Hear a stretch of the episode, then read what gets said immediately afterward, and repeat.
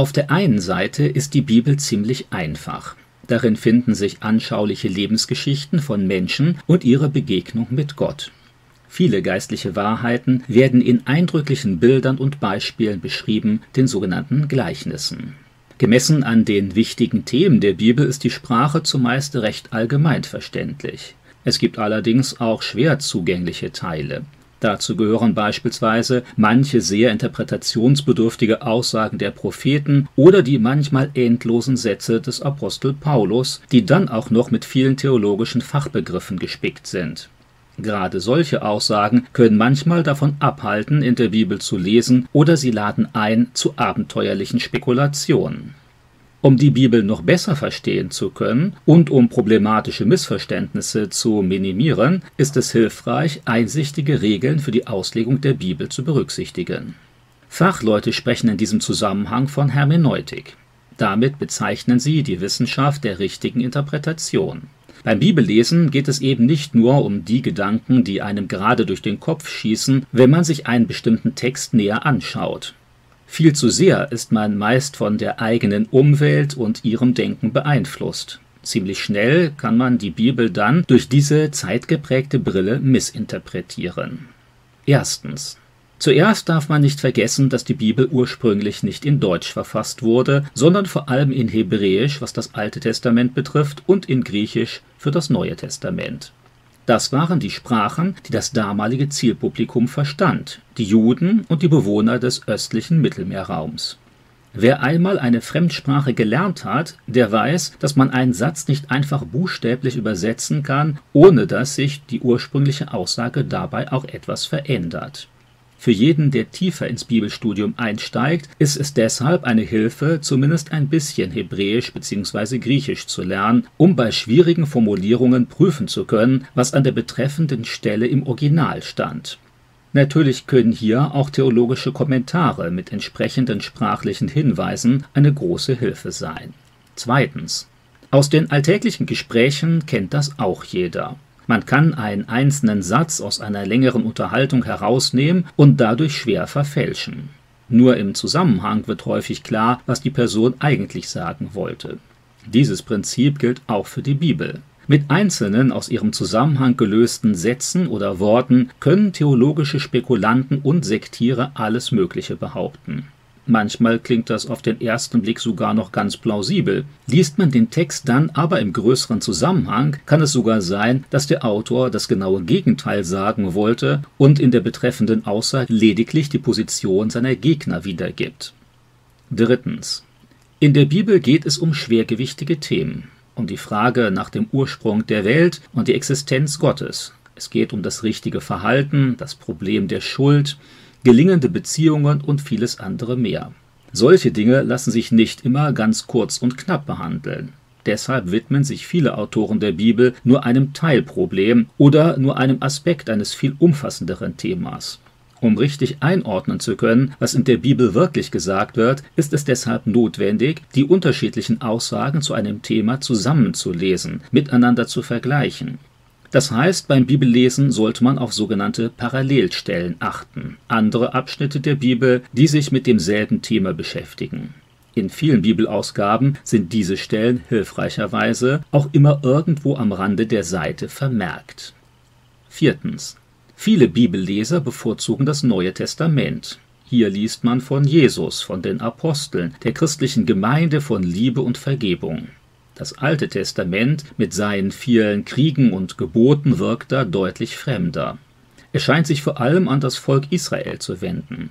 Höchstens noch die lyrischen Psalmen und die magigen Sprüche wirken da für den heutigen Leser attraktiv. Aber darum darf es natürlich nicht gehen. Immerhin beziehen sich Jesus und auch die anderen Autoren des Neuen Testaments ziemlich häufig auf das Alte. Hier hatte Gott vorbereitet, was sich durch die Wirksamkeit Jesu erfüllte. Allerdings muss man schon aufpassen, wenn man im Alten Testament liest, um nichts falsch zu verstehen. Denn tatsächlich richten sich manche Forderungen wie die Beschneidung oder der Tempeldienst ausschließlich an das Volk Israel und nicht an den heutigen Bibelleser.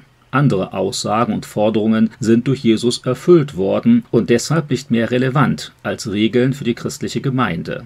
Viele Aussagen des Alten Testaments aber gelten aus Gottes Sicht für alle Zeiten, also auch für heute. Fünftens. Wenn man von einer Sprache oder einer Zeit in eine andere wechselt, dann kann es gerade bei Redewendungen und Wortbildern sehr schnell zu Irritationen kommen. Wenn man im Deutschen ganz selbstverständlich davon spricht, sein Geschäft zu erledigen oder da zu wohnen, wo sich Fuchs und Hase gute Nacht sagen, kann das vollkommen unverständlich werden, wenn man diese Aussage wörtlich in eine andere Sprache übersetzt. Redewendungen und Stilelemente gibt es auch in der Bibel. Um sie richtig zu verstehen, muss man gelegentlich nachforschen, was mit Ausdrücken wie er ging, um seine Füße zu bedecken, wirklich gemeint ist. Sechstens. Ebenfalls Probleme können auftreten, wenn man den historischen Hintergrund unberücksichtigt lässt, vor dem jeder biblische Text verfasst wurde. Langjährige Bibelleser merken manchmal schon gar nicht mehr, wie selbstverständlich sie in vielen Fällen Informationen aus einer Jahrtausende zurückliegenden Zeit heranziehen, wenn sie sich mit dem Wort Gottes beschäftigen. Das beginnt schon damit, dass viele Städte und Länder, die in der Bibel erwähnt werden, heute nicht mehr existieren oder ganz anders benannt werden. Es gibt heute eben keine Babylonier mehr und auch die heutigen Ägypter haben mit ihren Vorfahren vor 3000 Jahren kaum mehr etwas zu tun. Den Begriff Pharisäer benutzen Menschen heute zwar noch immer, sie meinen damit aber zumeist etwas anderes als die religiös-politische Partei aus der Zeit Jesu. Aber auch viele in der Bibel beschriebenen Handlungen sind an historischen Entwicklungen gebunden, an das Leben der Beduinen, die politische Realität vor Jahrtausenden oder Berufen wie Hirte oder Priester, die heute so kaum mehr ausgeübt werden. Siebtens. Richtig herausfordernd wird es, wenn man beim Bibellesen die damalige und die heutige Kultur korrekt berücksichtigen will, von der der Bibeltext und auch der heutige Leser bisweilen beeinflusst werden. Wenn Jesus in seinen Gleichnissen beispielsweise vom Hausbau oder von einer Hochzeit spricht, dann sah das damals eben ganz anders aus, als es heute praktiziert wird. Besonders schwierig wird die Frage der Kultur bei biblischen Handlungsanweisungen. Gelten die eins zu eins für alle Zeiten oder verbirgt sich hinter der Aussage nur ein allgemeingültiges Prinzip? Wenn es um den richtigen Umgang mit Sklaven geht, deuten die meisten heutigen Bibelausleger das auf prinzipielle Forderungen zum Verhältnis zwischen Arbeitgebern und Arbeitnehmern. Wie steht es aber mit der Forderung zur Unterordnung in der Ehe oder dem Lehrverbot für Frauen? Viele Theologen tendieren heute dazu, auch das nur als kulturabhängig zu interpretieren. Bei genauerer Betrachtung aber fällt auf, dass Paulus sich mit seinen Forderungen von der damaligen Kultur deutlich abgrenzt und sich dabei auch noch auf die dauerhaft gültige Schöpfungsordnung Gottes beruft. Die zuverlässige Zuordnung der Kultur bestimmt häufig über die korrekte Anwendung eines Bibeltextes für heute. Mancher unterschätzt die Bedeutung der früheren Kultur. Mancher ist sich nicht bewusst, wie stark er selbst von seiner eigenen heutigen Kultur im Denken bestimmt wird. Achtens. Gerade die Wunder der Bibel finden manche besonders faszinierend und überzeugend. Für andere sind die Wunder ein Ärgernis, weil sie eindeutige Wunder heute nicht oder nur selten auf diese Weise erleben. Viele Theologen gehen deshalb daran, biblische Wunder rationalistisch wegzuerklären.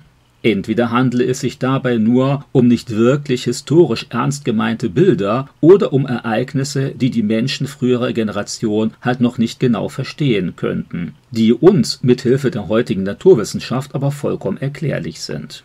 Jesus habe dann halt nicht wirklich Wunder getan, sondern Menschen nur medizinisch behandelt oder die ihm bekannten Naturkräfte für seine Zwecke benutzt.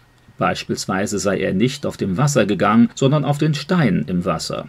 Solche Interpretationen befriedigen vielleicht den materialistisch orientierten Verstand. Sie entkräften dabei aber auch die zentralen Aussagen der Bibel. Die Realität der übernatürlichen Eingriffe Gottes beglaubigen in der Bibel die von ihm beauftragten Boten und auch Jesus, dem lange angekündigten Messias. Im Kern ist Gott eben übernatürlich und verfügt offensichtlich über Macht und Fähigkeiten, die alle naturwissenschaftlichen Erklärungen sprengen. Außerdem sollte auch jeder kritische Denker eingestehen, dass eben nicht alle Aspekte der Wirklichkeit allein mit den Konzepten heutiger Wissenschaft erklärbar sind. Neuntens. Ganz gleich, wie gründlich man sich auch bemüht, die Bibel zu verstehen, nie darf man dabei vergessen, dass man selbst nur ein ziemlich begrenzter Mensch ist. Es gibt einen grundlegenden Unterschied zwischen der Wahrheit und Irrtumslosigkeit der Offenbarung Gottes auf der einen und unserem Verständnis dieser Offenbarung auf der anderen Seite. Manchmal gibt es auch unterschiedliche, durchaus bibeltreue Möglichkeiten, eine Aussage der Bibel zu verstehen. Nur wer sich seiner eigenen Grenzen immer bewusst ist, bleibt offen für wachsende Erkenntnis und schützt sich vor Einbildung und Hochmut. Wer sich nun noch etwas genauer mit der Hermeneutik, das heißt mit den Grundprinzipien einer angemessenen Interpretation der Bibel beschäftigen will, dem empfehle ich unter anderem das von mir herausgegebene Büchlein Good News 2 Die Bibel verstehen und auslegen, erschienen in der Christlichen Verlagsgesellschaft Dillenburg